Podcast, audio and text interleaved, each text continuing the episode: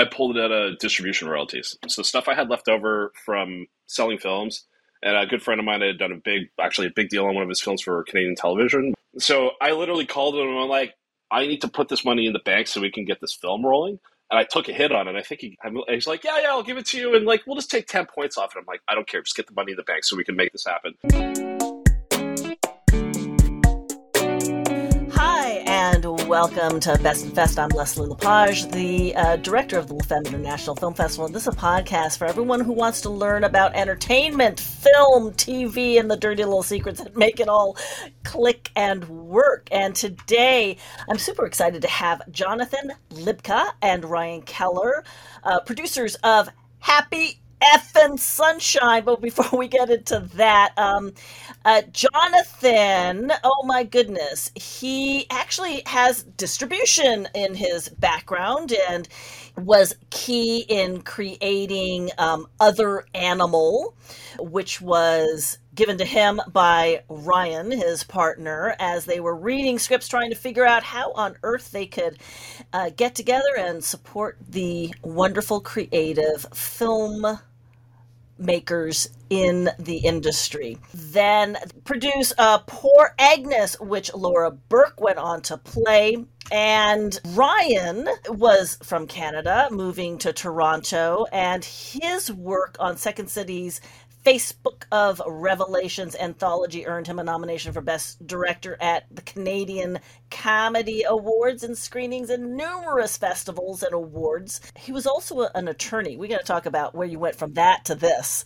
He co founded the company Other Animal with uh, Jonathan, and I'm super happy to have both of you guys on the show today. Where did you guys meet? How did this relationship form? At a bar in Ryan's neighborhood, actually. Uh, do you guys really like each other, or do you guys really like each other, or is it you know just at this point you guys are completely done? yeah, we're doing an MMA film coming up, and I think him and I are going to be in the body doubles just to take our stuff out on each other. That's good. That's good. It's so tense. It's so tense.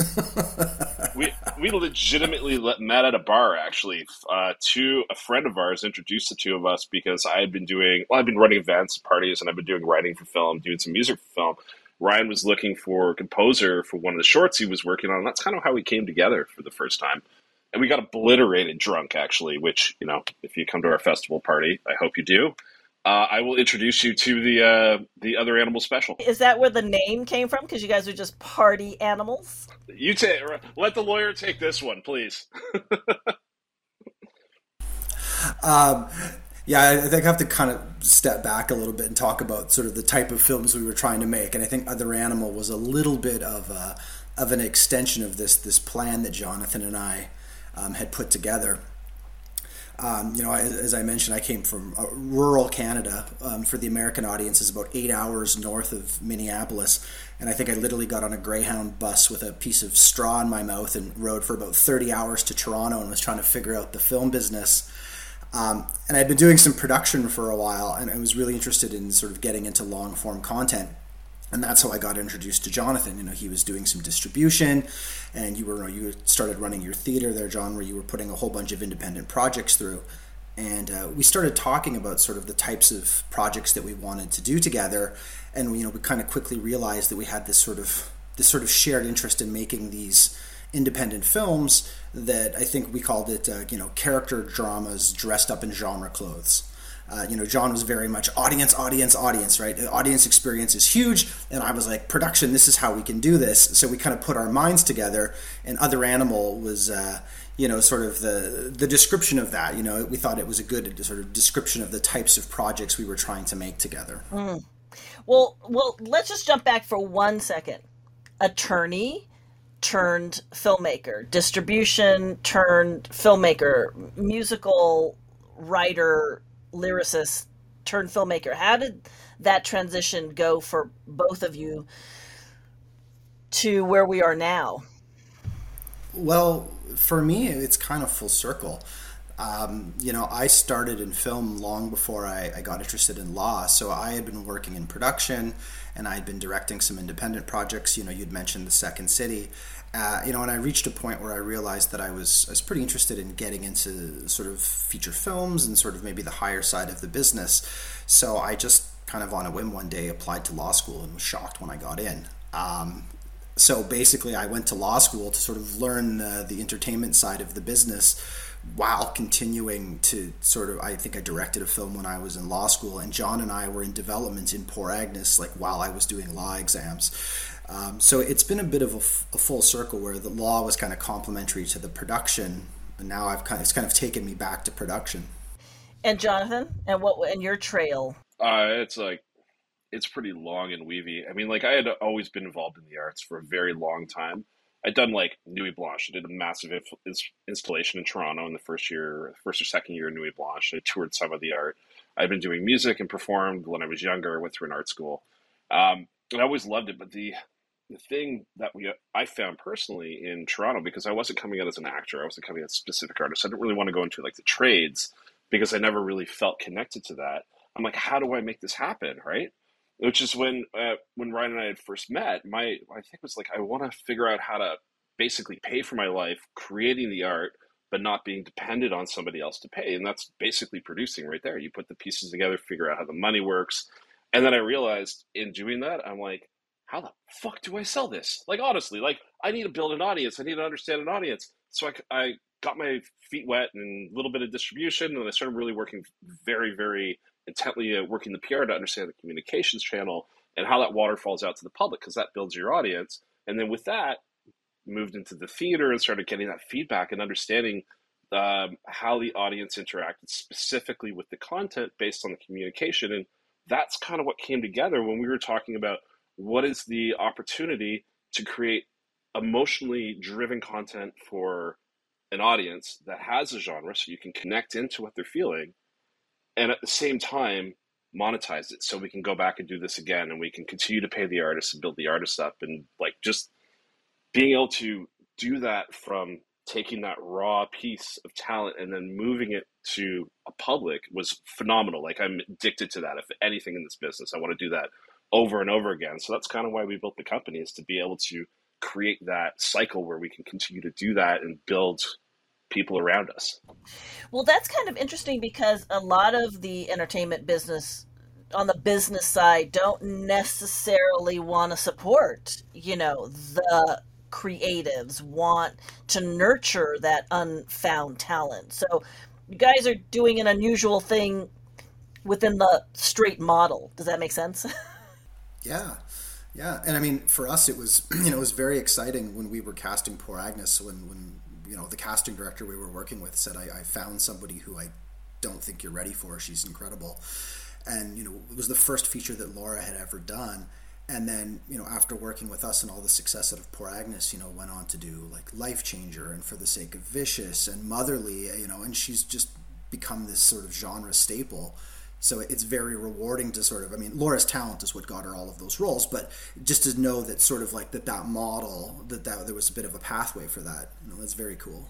But it's a it's a really daring model. It's not it's not the straight up we have to bring in the established person, A lister, B lister to guarantee distribution model that a lot of our podcasters have heard from, you know, straight up distribution people. you, you see so you're you're finding this, and then and then because you had such success, you guys do it again. Well, and it, it, it's funny because you know when we were talking about Happy F and Sunshine and, and figuring out how to do it, we did look to that model. Um, you know, originally we had gone out to some big people, um, and we'd gotten really good feedback on the script. But what it always came back to is that there was a sacrifice, right? Like their schedules were tight. There was there was you know a quote attached to it and one of the things from the production background I'd always said to Jonathan is I said, the thing I like about the genre piece is it gives us an into an audience. Um, and it lets us take some risks where now we're not building our production around the schedules and needs of one or two people. So when we did that, it allowed us to make an ensemble musical, which is something I would never suggest somebody tries in the independent space. Um, but we were able to move those resources and you know we looked for this this sort of to do it again with this really raw talented cast that we thought could knock our socks off and take all of those resources that we would have had to put into the the triple bangers and everything and get it onto the screen.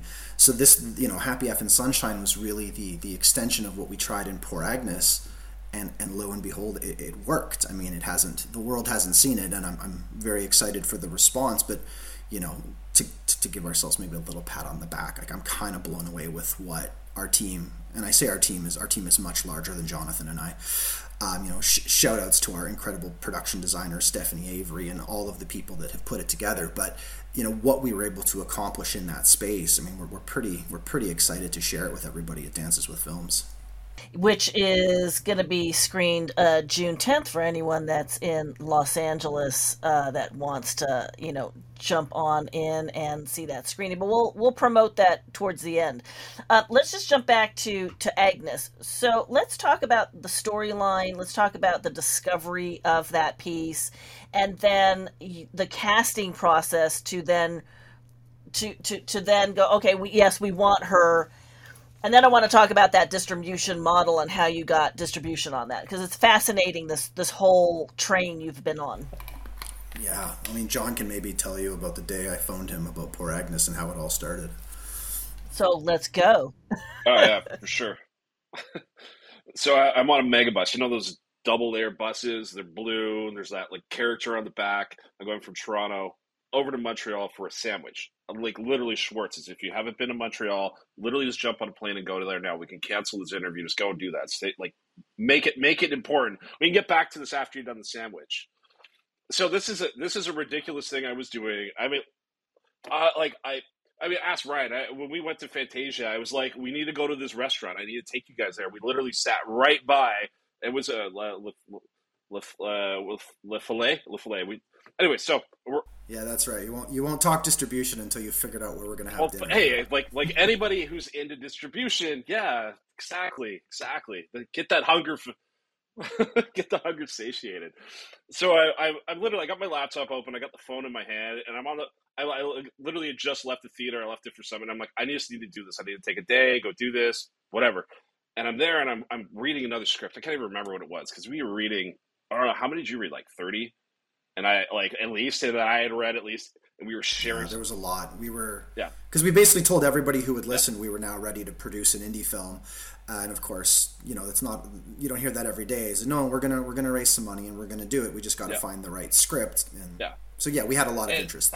Unfortunately, I remember one or two excellent scripts, but not what we needed and not really kind of the the spirit of what we're talking about. And Ryan picks up the phone, and it was a it was a web series, right? It was it was like you need to read this, and I'm like, uh, sure. I, that's the, that's the first time you called me that excited, and I mean, you could tell like Ryan's very even. I'm kind of like all over the place. I'm a sine wave, and he's like a straight graph.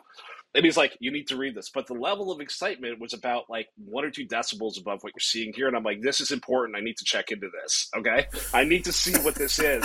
And I flipped it out. I flipped it open on my phone. I have my computer open, but I'm like, I'm going to read it on my phone because he sent it to me. And I start reading this and I was like, I'm seeing Agnes and I'm I'm terrified. I'm on this bus like vibrating with energy and the person next to me is like what are you reading? I'm like it's a script. We're, we're gonna make this. And i'm like i call him back and i think it's in 20 minutes i'm like yeah I'll, I'll, I'll find the fucking money for this. We'll just make this happen. Let's do this because i have not seen this before. And the amount of content like i'm watching like today i'm still watching like six to eight hours of content. If i'm at home it's on and i'm trying to pay attention to the pieces to understand the audience. And when i saw this i was like wow, if we can get the right talent for this, like just some a raw, like unknown, like like actor to put into it, and really kind of let her take the role and develop it, like it would just it would just blow up. Like we, I could see that connection because I'd already been doing i'd helped set up some genre festivals. I've been handling genre like a lot of genre publicity.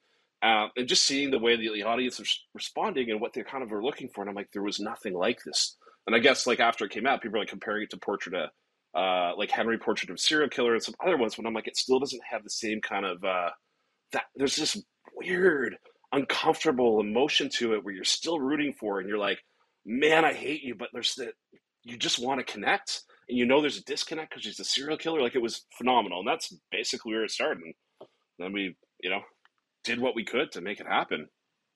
So, how did you get the money for this? Was this self-funded? Uh, where did you you had the passion? You found the project, and and and you're as you're going through trying to cast this, you're looking for the money, right? So, where did that land for you? I, I pulled it out of distribution royalties. So stuff I had left over from selling films, and a good friend of mine had done a big, actually a big deal on one of his films for Canadian television, which is another story altogether. So I literally called him and I'm like, I know we're talking like it's like I think it was another six months to get the full payment, and I'm like, I need to put this money in the bank so we can get this film rolling. And I took a hit on it. I think he, he's like, yeah, yeah, I'll give it to you, and like we'll just take ten points off And I'm like, I don't care, just get the money in the bank so we can make this happen. And then I had other revenue coming in from the businesses, and I literally just funneled that in. And then our one of our current partners as well, um, he threw in ten because he really like he loves what we've been doing and the idea of it, and then we brought it all together. That's basically it.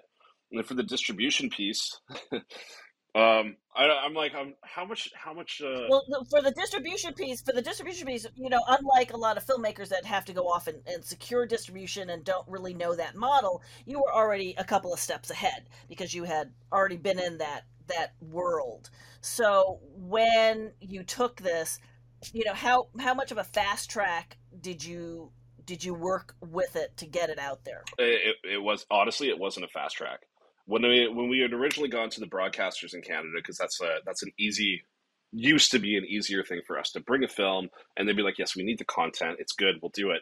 I literally got a call back and they're like if you can win awards if you can get enough publicity like enough uh, response on it you can prove there's audience for it. They said national press is what i think they said to you. If you can get national, national press. press. National press.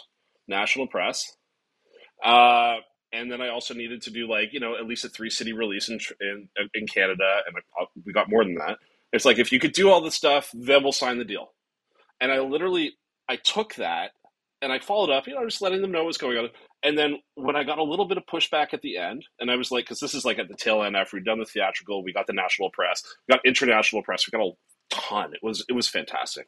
Um, I picked up and I called the broadcaster and I was like, so we did everything you say. So does that mean we can close this deal finally? And literally, they're like, uh, "Yeah, I guess I guess we do." And that was that was how we got the television deal. Like, like, I, I yeah, I, I kid you not. You gotta love Canadians, man, because in Hollywood they wouldn't necessarily keep their word. Yeah, I mean, I w- I wouldn't have taken that promise to the bank, but I mean, there was a lot of it was a long process of you know. I remember calling John, and he's like, "I well, challenge accepted. Like, I'm going to do everything in my power to to make this happen." You know and then once we found out we had the fantasia premiere we were like oh we're to premiere at fantasia. Like that's a big check in the box you know? Forever grateful to mitch davis. Uh, and then uh, you know working seeing the publicity. And then once you know the, the, the fantasia premiere is when i think we kind of because you never know right? You just never know. You always think your film's great. You never know. And we're sitting in the audience at fantasia and like it's the quietest screening i've ever been to. At the end nobody clapped and I think they just sat there and like there wasn't a word, and I'm like, oh, they hated it. And then like we went out to the lobby, and I'm like, I don't know. And and John's like, no, no, I was at the back sitting next to people. Like they were just that uncomfortable. They were that into it. I'm like, really? And then I remember we went back to our hotel, and we're like, I don't know what's gonna happen. And then it was, ain't it cool? Dropped that review like a couple hours later and called it a small masterpiece with big ideas. And it was like, that was it. You know, and then, and you know, we talk about distribution, like there was a lot of a lot of attention. It's it's amazing how you can go from zero to 120 in about one screening if if the right people say the right things, and that's exactly what happened. And when when we played Toronto After Dark, so we played we played a bunch of other festivals afterwards.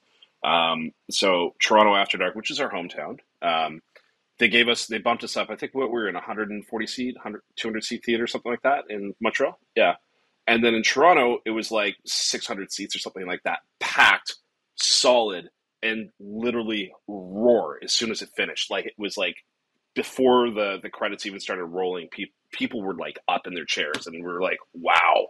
Just on the the impact, I guess, knowing uh, you know, seeing Lora's performance and hearing about it in advance, really having that story come out, they just were primed for it. It was phenomenal. And that's where she won the acting award, right? She won Best Performer at Toronto After Dark for that, which was awesome. So after having this this his huge success, you know, a lot of people have a hard time doing that follow up right film, do finding it and, and getting that passion. Did you know you wanted to stay in that genre? Did you want to break that? Like, what was your thought process?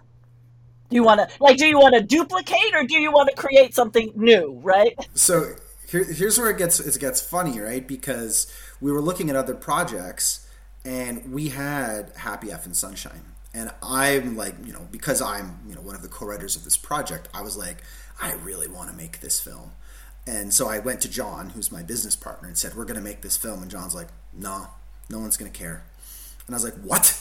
I'm like, John, the, the, characters are like, I love these characters. Like, I love the thing. He's like, Oh, no, it's all really good. Just no one will care. And I'm like, What are you talking about? And he's like, Well, you're not, fo- we're not following our own model with this film. He's like, If you want to do the genre piece of it as this rock and roll film, he's like, It's not actually on the page, man. And I remember obviously not feeling super excited after that conversation, but kind of came around to the realization that John was absolutely right. You know, we had these great foundations uh, of a story, but it wasn't going to hit the model that we were trying to build so I kind of went back to the drawing board and said, okay, I'm going to like work this now as a rock and roll film. And in a lot of ways, it was exactly the same as Agnes because Agnes was this amazing voice in the web series, and I, I, a lot of time sort of working in development to turn that into a feature that would capture that. You know, with Happy F and Sunshine, it was like we had the same you know thing with the characters. All of the bones were there, and now the work was to get it into the genre form that we thought audiences would respond to and also find a cast that could breathe life into this. And the thing about Happy and Sunshine that's so different is it's an ensemble that's set in like northwestern Ontario, Canada. Like it's specifically the voice of these mill towns. And trying to figure out how to get those two things to work, you know, it took a bit of time.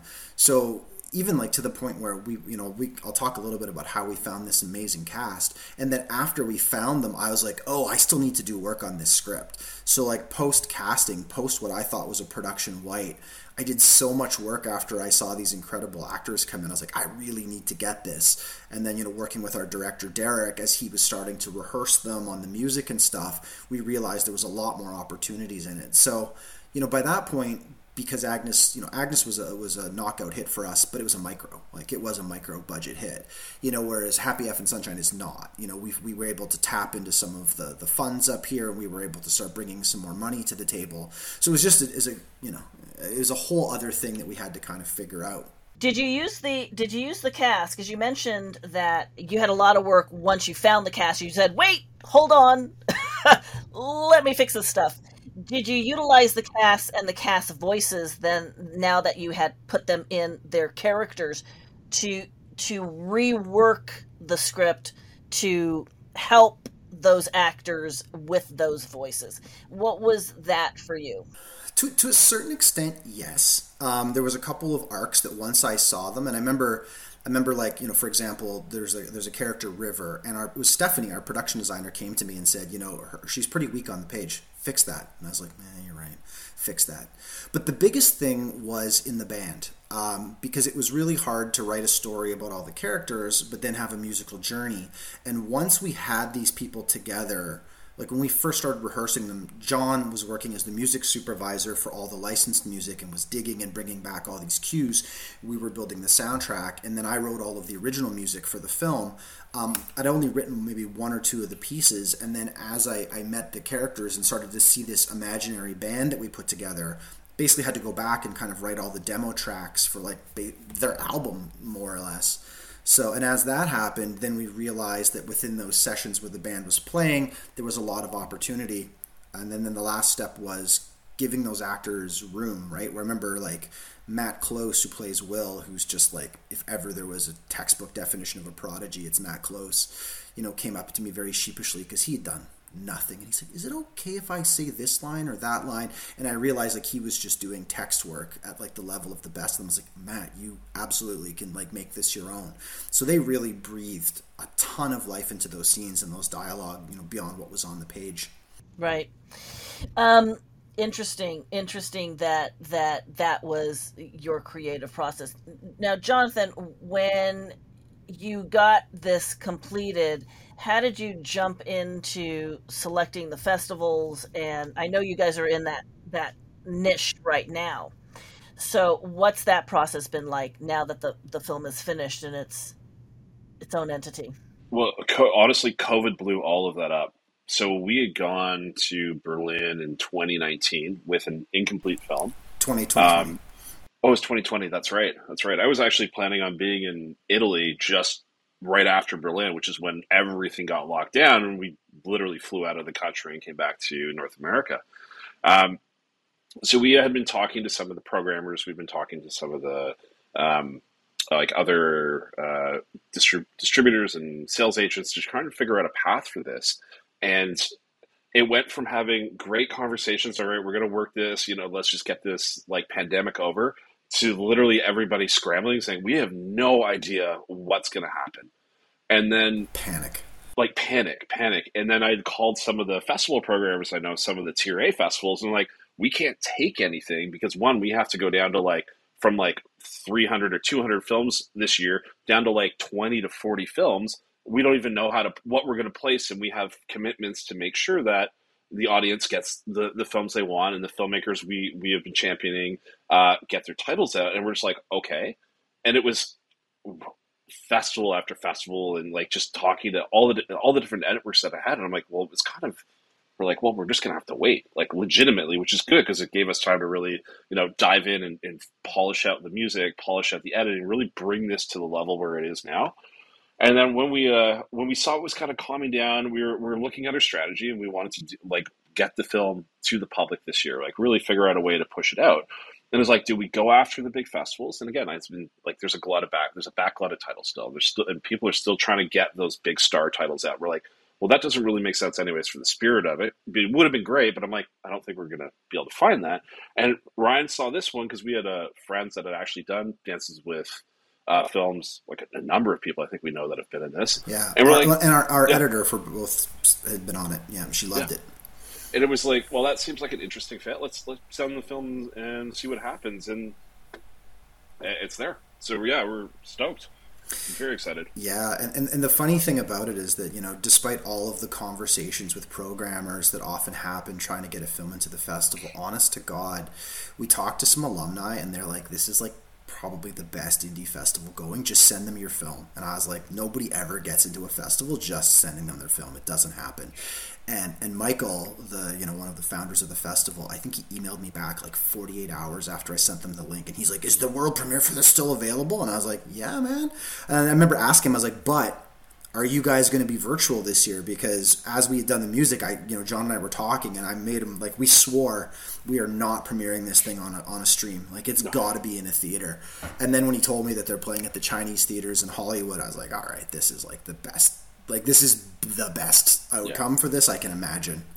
Yeah, so we, are like we have a we have a seven one a seven one soundtrack for this that is so immersive. Like when we're sitting and we were doing the sound and like like just doing playbacks and watching it, you can you can literally sit in your seat and just feel the vibration from the music, like you're actually live off the floor with the band and the nuances. And I'm like, you can't you can't experience this at home. Like it needs to be with a large audience. It needs to be like you're watching this as the audience in the film, but you also need to feel that. So we're like, no streaming, no streaming on the first premiere. Yeah, and we were lucky too because one of the silver linings of COVID is that it slowed down the process, and we just knew that like there wasn't as big of a rush.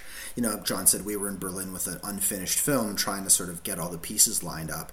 So we really dug into the music, and you know, some of our collaborators were fortunate to work with people that are consistently doing tier A stuff in the sound department. So we, you know, they got that little bit of extra time on the premixes of the of the music and putting it all together, and then we were able to get into a big room when they weren't all that busy, you know, and do these mixes in seven one. So at the end of it, it was like, wow, we really were able to take advantage of this slowdown to build a full theatrical experience in the music and the soundtrack that otherwise like never would have been that realistic at this budget right like we Right. Well, let's talk about the the budget of the fundraising. You, you, this was the the next step up for you from the micro budget you guys were dealing with on the other genre piece. You know, Canada has a lot more um, assets, right, for funding than we do here in California, which is always boggled my mind. Because California is, you know, helping the studios, but not the indies. And you have more population than we have up here in Canada. Uh, you know, uh, it, it's something I have to start lobbying for. But uh, so, how did you go about? Where did you approach? What was your strategy on looking at acquiring that next chunk of money that got you to that next budget level? So I mean, one of our strategies was to get away from like shooting in Toronto is very expensive, and I, and I, I, you know I've worked on some shows that shoot in Toronto, and it's just it's astronomical. Um, so poor Agnes, you know, part of the reason it worked and we got so much value is because I put the crew into cars and we drove up like 14 hours back to the, my hometown where I took the Greyhound from, and we shot there. Um, so and then after that, um, when I we were getting ready to do this, I had gone up to a place called Sault Ste. Marie, which is still in this northwestern Ontario region, and in shot and, and line produced a film up there. And there's kind of like a there's a bit of a boom, and I say a bit. There's actually quite a bit of a boom happening in northwestern Ontario, um, where Letterkenny shot, you know, Carter, Cardinal, like Resident Evil was done up there. The Lake is happening right now with Amazon, um, and part of that is there is some uh, regional funding that's available so you know we were able to tap into that as sort of that first piece of money where they're like oh you, we know you now. You're from the region. You support cast and crew up here. You cast locally. Let's let's make this happen. And you know as you, know that first piece of money is the hardest right? So we were able to take that and then some of the other incentives that exist with our tax credit system and say okay we're kind of piecing this together and um, and then there was another another sort of bit of soft money with a, a, great fund called Ontario Creates, which has a film fund up here. You know, then they came in and they supported us, and then you know we were able to piece. You know, we, there, there's some private money at risk. I would say relatively small in the grand scheme of, of private money. And then, like a lot of these, you know, John and I just had to say, like, listen, you know, we're not going to be able to pull the kind of fees out of a budget that producers want to pull out of a budget, right? So we're we're putting ourselves at risk to make this happen um, you know, and, and, and, we did. So we were able to sort of squeak it all together, and uh, off we went. Where do you guys see yourself in um, five years? Where do you see your conjoined partnership, genre films? What's your plan? So we are currently in the middle of building a uh, crypto-based AVOD platform, so advertising VOD streaming platform. Um, we already have the backend set up. We've been doing testing on that for I don't know about what four or five months now. It's a plan that we had been looking at doing. I think pre-COVID, uh, we'd been looking at kind of how to organize that and put that together, and it was really over the last I think year or so we dove into it. Uh, one of our other partners really got into crypto and kind of understood how it worked. Presented us the opportunity to combine the COVID and the VOD, or not COVID, the um, the crypto and the the VOD platform. Um, and that's and that's really what we've been focusing on for the last bit. And then we have two other titles that we want to bring, um, basically get produced over the next say year and a half, two years, if if we can manage with all the other things we're doing. Uh, get those out. One of which I think is more of a platform uh, title, Cytic, which is going to be a sci-fi, and the other one, which is I, I'm, how would you how would you describe uh, Concession Nine? That's the MMA, the the fighting the fighting drama film. Yeah, it, it's it's actually it's it's it's a bit of a genre mashup between uh, like a, fight yeah. film and horror. You know, it's it's like a very deep psychological horror, but within the realm of a fighter, which I thought was yeah. really interesting. So we're looking to bring those to market.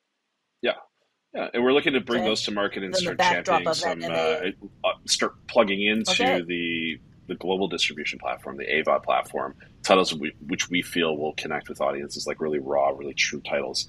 So I think, and I'm, I mean, going back to our earlier conversation, I mean, Hollywood was built on raw talent. Hollywood was built on like uh, vaudeville.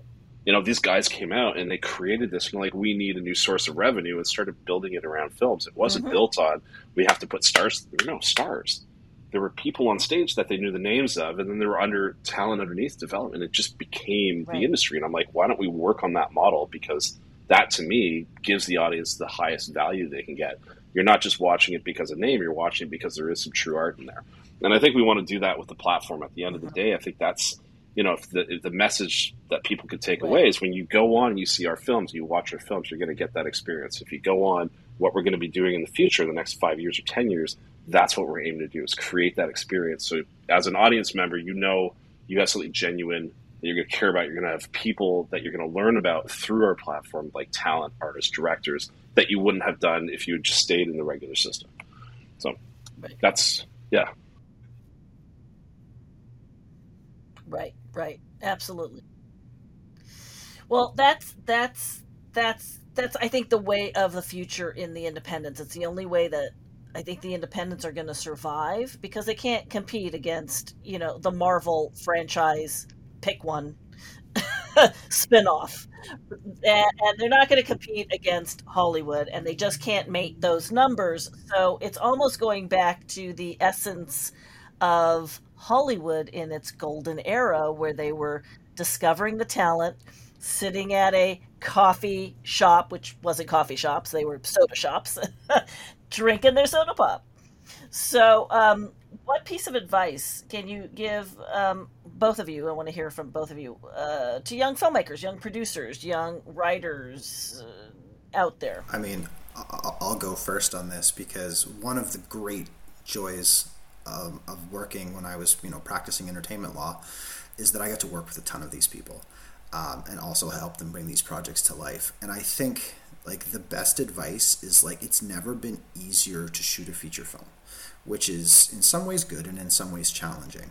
But the number of people I've talked to who talk about what they want to do, and I'm just like, you should do it. Like, scripts are free. Like, if you don't have to hire a WGA writer for a script, you can sit down and work on your script and go shoot it on an iPhone. And if it's great, someone's going to notice. And if it's not, I guarantee you, you will have learned a ton of things and then you do it again. And I think that to me, like, if you want to be a filmmaker, be a filmmaker. Uh, and I think there's you know the, the, what really in my opinion separates the stuff that i'm really excited about and the stuff i'm not is is the writing right? Is the narrative piece and the filmmaking piece that goes into it. And you only learn that through doing it. Like you can't just sit and write scripts. Like you go out you produce and you say wow all those things that were great on the page weren't maybe that great on the screen uh, you know, and I know for me as a filmmaker, like every project that I've worked on, I've always left feeling like, okay, I think I'm, I'm, I'm building bigger chops. You know, I'm nowhere close to where I actually want to be, but like I feel like I'm getting better. And I think that's my advice. Is like it's never been easier to go out with like two or three people and just start doing. Uh, it's all excellent advice. Mine is listen to the people around you, trust your talent, trust the people that you work with, be hypercritical of what you want to accomplish regardless of people's feelings, that has to be not a part of it because the best way to create excellent work is to f- push everybody to be excellent. Ryan will Ryan will attest to that. I'm, I'm ruthless, like cold and ruthless about it, but also appreciate what everybody brings to it. It's I wouldn't say ruthless. Okay, yeah, maybe not totally ruthless, um, only slightly, and, and and appreciate what everybody brings to it. I think that one of the problems that I've always experienced going into this is you when you're starting out you have this sense of grandeur that you can really do it and accomplish it. And sometimes when you get pushed back, your ego gets in the way and you get angry and you act out and you think you should be entitled to something you're not. And I've, I've had this. I mean, everybody who's been in the business gets pushed back. It's like, let that go as fast as you can. Let that go learn to listen, learn to really understand what the other side and what the people you're working with are trying to say. Because 90% of the time, 99% of the time, they want to do the best work they can. And if you can't hear that, you're not going to be able to accomplish it. And I think with uh, Happy Sunshine, and there was push pull and a bunch of stuff, I think we really did pull out the best piece out of the out of the text and out of the the performers in the time that we had. I think we did an incredible job, and that was really because of the communication and being able to say, step back and say, this is this is an ego thing I'm putting in, but this is for the work, and let's do what's best for the work. And that's that's the advice I can give. And have to.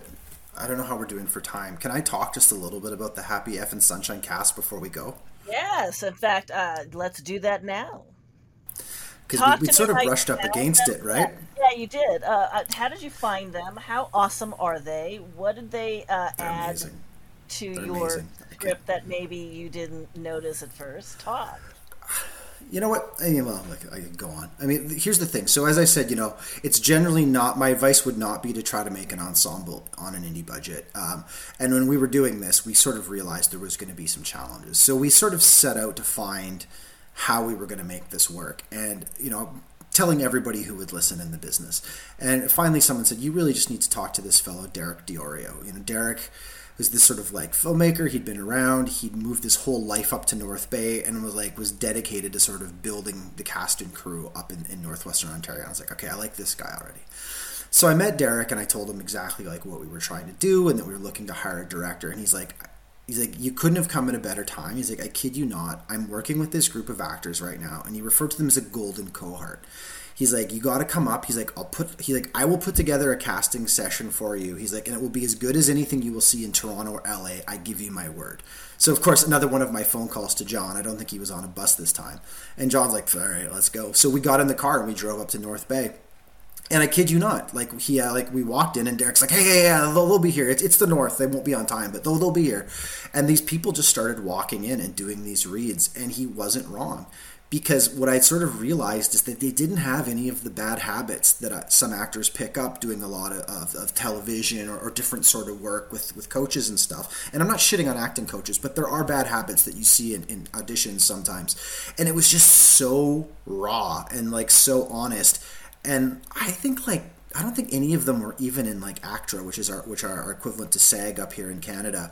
So we just had this like incredible cast, except for the the lead. Uh, and I left there, and I'm like, John, we just cast an entire movie in like 30 minutes without a casting director, right? Which was different from Agnes, where Ashley Hallahan did a ton of work and brought us all these crazy people. Um, so at that moment, we are like, okay, we're, we're shooting this in North Bay. Um, you know, we're going to bring Derek on as the director because anybody who can make those performances happen in a casting room is our guy. Like he's our guy. Uh, and then we, you know, we moved it into a bit of like I guess like a showrunner sort of model. We're like, okay, Derek, like here's the world, uh, and this is what we want to do. And he immediately started rehearsing them and bringing it all together. And you know what you see on the screen in some cases is so close to what they even just did in the room. And with Matt, you know, who I said, you know, is our lead and is kind of the textbook prodigy, he didn't even come out to read. And we were like, well, we don't really have our lead. Like, is there anybody else around? I'm like, well, there's this guy.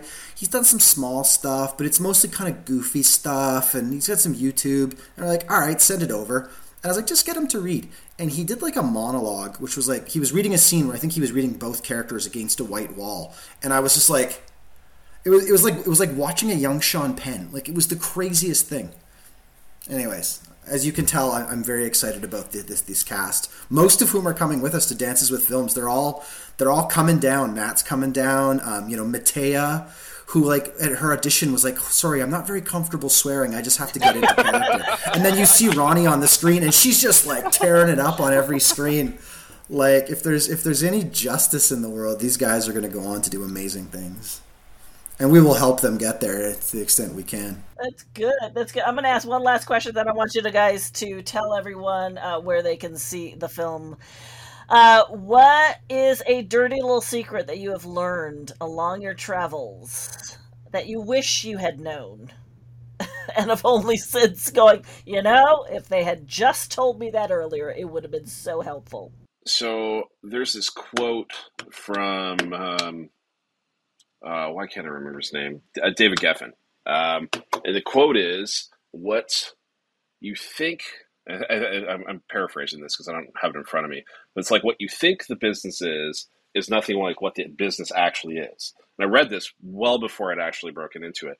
And when I got on the other side of the table, behind the camera, producing, and I realized what I was actually doing, it wasn't about being on the carpets. It wasn't being about the face. It wasn't the, the conversation that I was having in the public. It was the work. It was like what you're putting in to help develop these artists.